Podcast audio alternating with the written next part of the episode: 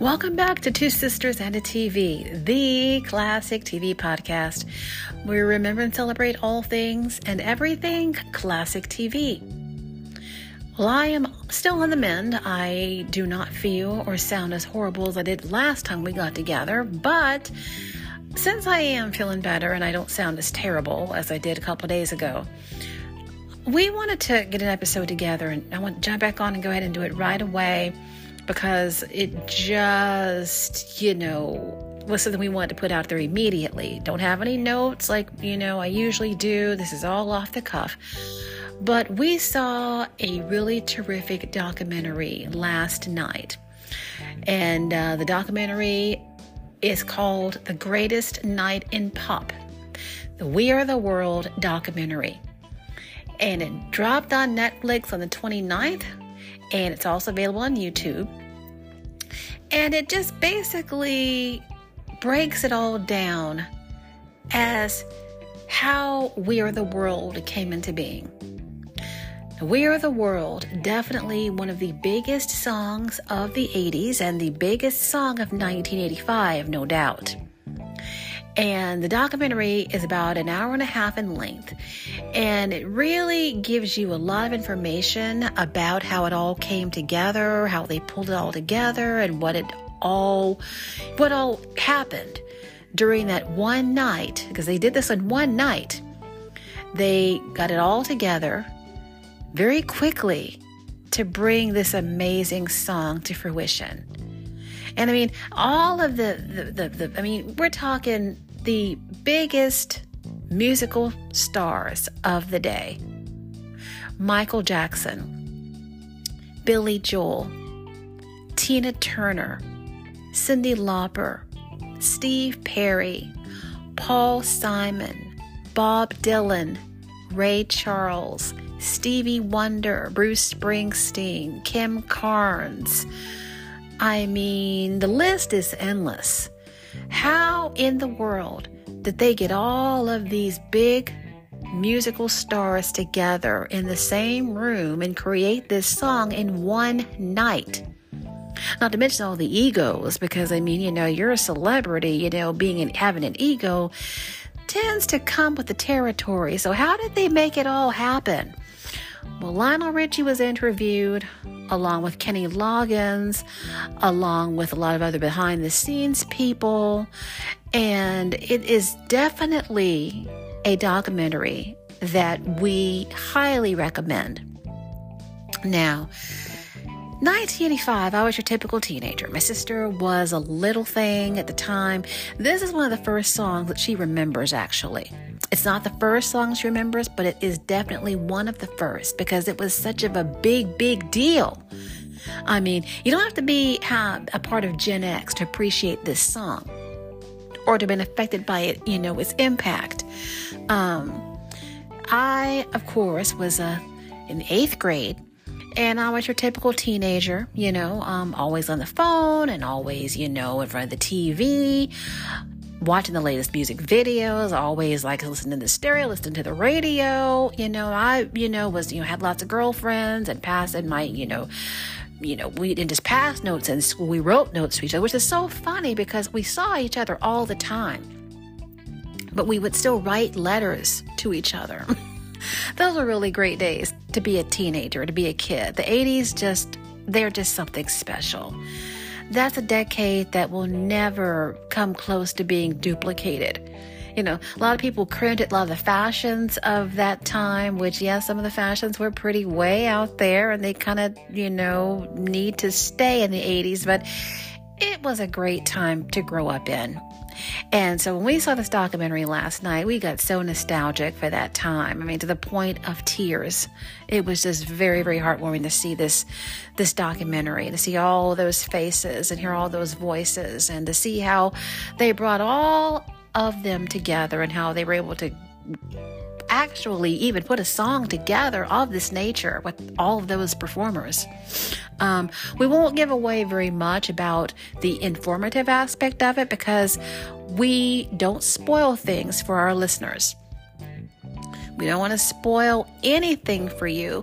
We want you to go out there and check it out and watch it on either Netflix or YouTube and see how it all came into being for yourselves. But I will say that I first heard about We Are the World on the phone with some of my girlfriends. Now, I was pretty well liked in school. I wasn't the most popular kid, but I always was very well liked.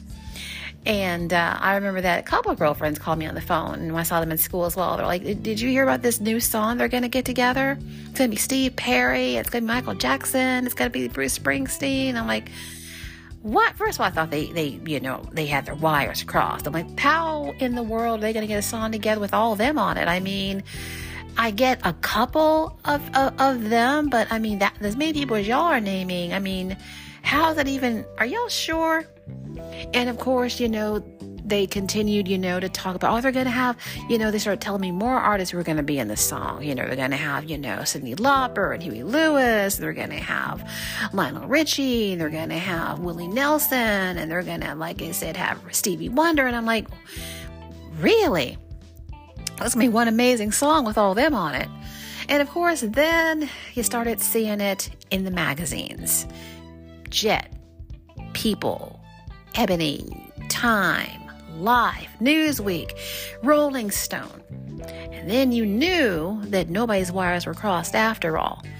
And then you started seeing all the coverage on TV. And we didn't get MTV. We didn't have cable. We had to go up to our grandparents' house to get cable.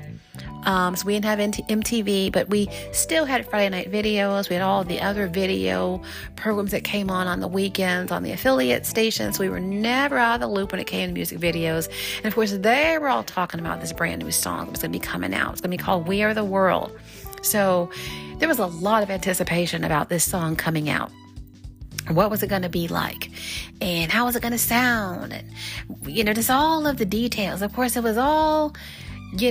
to raise money for famine relief in Africa, because there was a serious need for monetary and financial help in Africa, because there was a very deadly, very serious famine going on.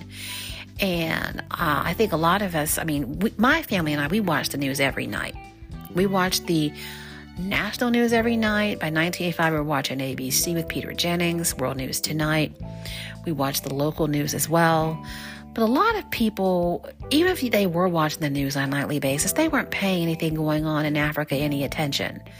If it wasn't something that was affecting them directly, if it wasn't something in their backyard, they were not paying any attention to it. It didn't make any difference. So we had heard about hunger, extreme hunger in Africa, and the ramifications of it. But this song, not only would it bring that issue to the forefront, but it would raise money for those who needed it the most. Because the artists, they weren't paid for this. A lot of people think that they were paid. No, they weren't paid. They volunteered their time and their talent to be a part of this project. There was no one involved in who was paid. Everyone who was there, they did it for free. And all of the proceeds, of course, went for this specific cause. So everyone who bought the record, bought the album, whatever, all the money went for famine relief. So it was really exciting. It was, like I said, the roster of celebrities, of stars, singers on that record, of that recording, was phenomenal. It still is phenomenal even to this day. Now, they had done the Band Aid, Do They Know It's Christmas in 1984, that, the latter part of the year. And that was, that was a big hit. That made waves. But Harry Belafonte wanted something to be done here in the U.S., and he wanted it to be even bigger than what Band-Aid had been.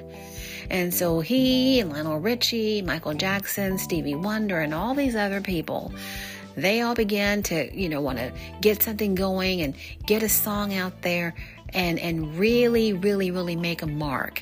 And so that's how We Are the World first began to come into being. Now, the one thing that we didn't know about that we'll go ahead and let you in on is that this, because you had all these, you know, singers, and they all had different schedules and in different parts of the country, some of them, and all that. They all agreed that they were going to do this the night of the American Music Awards. Now, in the 80s, the American Music Awards still comes on, but I have not watched it within the past couple of years. But in those days, it was must-see TV. Everyone in school watched the American Music Awards. And that particular broadcast, I think it's on YouTube, Lionel Richie hosted it. So he really had a lot to do. He was hosting it. He won a couple of awards, and he had to leave there and immediately go and record this song. And of course, Quincy Jones was the perfect one to bring it all together. Quincy Jones, extremely talented. He had worked with, you know, Frank Sinatra, Count Basie, Leslie Gore. He had composed the Sanford & Son theme song, the Ironside theme song. So he was perfect for dealing with all those egos. Now, he did request a sign he put up, "Check your egos at the door," but I think they kind of tried to do that, but were not necessarily successful with it. So he was the perfect one to handle all those big stars and all those big egos, because he was used to dealing with big stars and big egos. But they all got together at A&M Studios the night after the American Music Awards in January 1985, and that was when they brought this recording to fruition. Of course, the song was a number one hit for 4 weeks. It was released that April, if I recall, of 1985. And I mean, that song was all over the radio, to say the least. I mean, you were hearing it every 15 minutes on the radio. The video was everywhere. You're seeing it literally every 15 minutes as well, or every 30 minutes tops. It was just everywhere. And everyone had a favorite part. Me and all my sister, you know, our mother, even our girlfriends, they all had a favorite part. And one of my girlfriends, her favorite part was the Steve Perry part. My favorite part was the part where you had Huey Lewis, Kim Carnes, and Cyndi Lauper, and they all harmonized together. Kind of at the end of they each had their own individual part, and then they all, you know, came together in a, you know, in a harmony, and that was my favorite part. But the song, like I said, was a huge hit. It hit number one, and it was at the number one spot for 4 weeks. And of course, it won a couple of Grammys the following year, including Record of the Year, and raised millions of dollars for famine relief. And it was just something that was, I mean, we were all so excited about that song. We just were all so, the euphoria that we all felt about that song, it just was, it's hard to put into words. It's very hard to describe. But when you watch this documentary, it all comes back to you full circle. All of it comes right back to you. And I mean, it was, like I said, just such a fun time. I remember I was in the school choir. And of course, they wanted us to sing We Are the World. And we're like, we're going to screw it up. Because our choir was really bad. I'm not going to, you know, I'm going to be truthful about that. Our choir was lousy. Because we didn't care about singing. And well, I mean, some of the kids in the choir did care about singing. Me and my girlfriends, we didn't care. I mean, we were sitting at the back and we were eating. We were passing notes. We were back there drinking lemonade and Hawaiian punch, and we were lip syncing. We didn't care about singing. Now, when I was in school choir in elementary school, I was way more dedicated, but by 8th grade, I was just there because, well, my girlfriends were in there, some of them were. And of course, it was an easy class. It was an easy A. You know, my girl, hey, take choir, you know, you'll be in there with us, 7th grade, last period. You know, it's a great way to wrap up the school day, and after that we go home. So yeah, I joined school choir. And of course, our choir teacher was absolutely a doll. Wonderful, wonderful. Lady was 6 feet tall, and she was big boned, and she had a heart of gold. She was very motherly, and she was very sweet. And so sometimes when she would get really exasperated with us, we would go ahead and try to sing just to you know, please her because she was so sweet, so nice. But we were like, why in the world do y'all want us to sing that? We're going to mess up the song. And we didn't do that great with it. And of course, you know, they, you know, gave, you know, the solo parts to the really popular kids. And of course, I didn't care because I didn't want a solo part.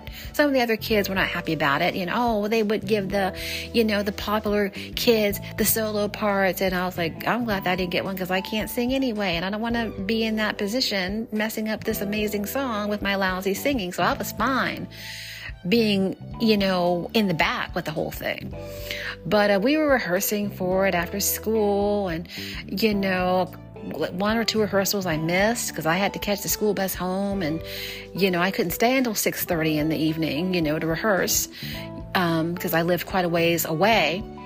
And so, you know, I missed two rehearsals, but I made the ones that I could. And the school orchestra and the band, they played while we sang. And it's funny because at first we were all really nervous about singing it, but then as we got really into the song, we got way better at it. We gave that song a lot of passion, gave it a lot of heart. But like I said, that was a very fun period in both of our lives in regard to my sister and myself. So watch that documentary. Not only, like I said, was it very nostalgic, it brought back a wave, a flood of very happy memories, but it was very informative. Like I said, we're not going to give out all of the details because, like I said, we don't want to spoil it. It's definitely something we recommend watching, and you can find out about why and how everything went down, you know, for yourselves. I will say one thing that I always wondered, why were Prince and Madonna not included? Because Prince, oh my gosh, Prince was beyond huge. You know, he had Purple Rain the year before, which had gone diamond. And, you know, that was an album we listened to every day. Every day my sister and I would listen to that. When I get home from school, after I got my homework done, we would put on, after we had dinner, we put on Purple Rain every single day. And then Madonna, of course, had blown up with her Like a Virgin album, Material Girl, and all that. So she was huge. And that was something that I wondered, you know, several of us wondered that, but we didn't think about it too much because, hey, look who was a part of the songs. We didn't think about them too much, but in years since I have thought about, well, why were they not, my sister and I, we've discussed it a couple times, well, why were they not a part of We Are the World? You know, they were the only things that were missing. Well, we found out last night why they were not included, and we won't go into why, because we will save that for you to find out yourselves.